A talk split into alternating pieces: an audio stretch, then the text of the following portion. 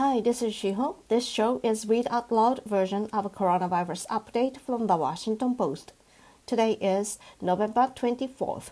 Here's the latest. New infections appear to finally be falling in the Dakotas, two of the worst hit states in the country, according to data tracked by the Washington Post. But novel coronavirus is still spreading rapidly in most of the country, and our graphics team reports that even after new infections peak nationally, death will likely keep rising for weeks.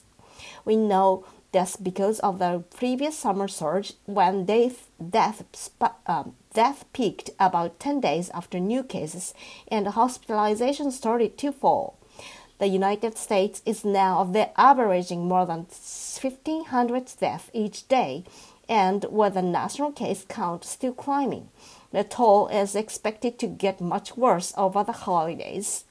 Those deaths do not fall equally across the country. The virus is killing Asian, Black, Hispanic, and Indigenous Americans at rates far higher than white people sometimes striking down multiple generations in the same family and devastating communities of color. This week could make matters even worse. Our education desk warns of a mass pre Thanksgiving exodus from college campuses nationwide that could spread the dangerous pathogen in hometowns across the country. Government officials and public health experts are making final pleas for Americans to stay home. You can't assume you don't have the virus, and you can't assume the people whose homes you are about to enter don't have the virus at this point in our pandemic. Tom Inglis, Inglesby, the director of the Johns Hopkins Center for Health Security, said on Fox News Sunday. The virus vaccine development programs have become the one re- reliable source of hopeful news. AstraZeneca on Monday became the third pharmaceutical company to announce that its experimental vaccine is close to 90% effective. But even if Food and Drug Administration ends up approving multiple vaccines, getting them into millions of Americans' arms will be a massive and massively complex undertaking. The vaccines need to be distributed across 50 states plus U.S. territories that have different demographics and shifting needs, the Post reported. The two leading products must be stored at different temperatures and have different minimum orders, with each requiring two doses but at different intervals.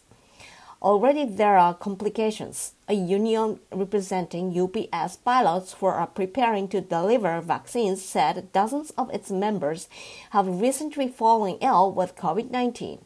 And the International Air Transport Association warned that many flight routes between cities have been served since the pandemic struck. Watch infectious disease expert Anthony Fauci's thoughts on the vaccine, Thanksgiving travel, and more in an interview with the Post earlier this afternoon.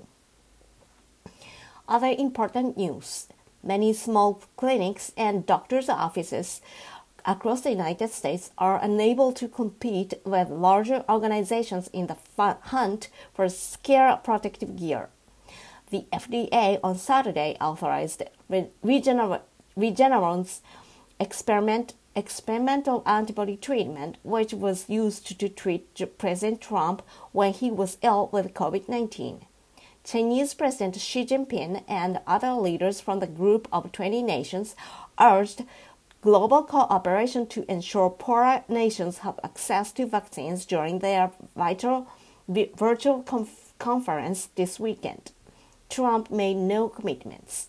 Trump's son, Donald Trump Jr. tested positive for the coronavirus, a spokesperson revealed on Friday night.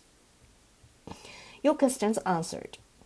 Does having a beard increase one's chance of co- contracting the coronavirus?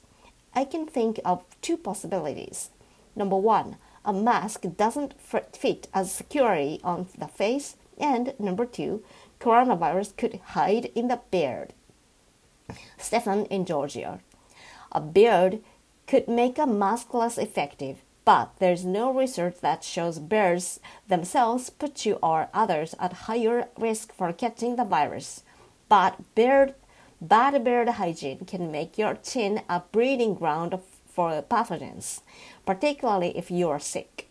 There is pre pandemic research about this, particularly as it re- relates to healthcare professionals like surgeons who wear masks to prevent spreading illness to their patients that areas of research hasn't extended to the general public amid the coronavirus pandemic yet. There is no evidence that having a beard per se makes you more or less vulnerable to the coronavirus.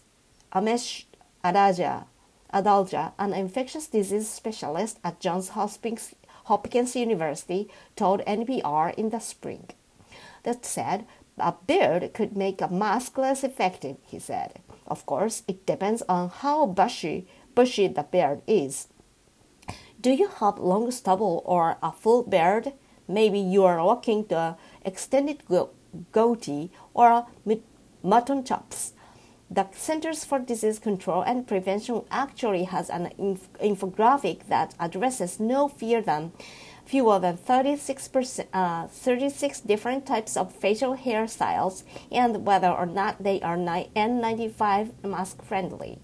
The masks we wear, uh, we wear to stop the spread of the coronavirus are a little different, of course.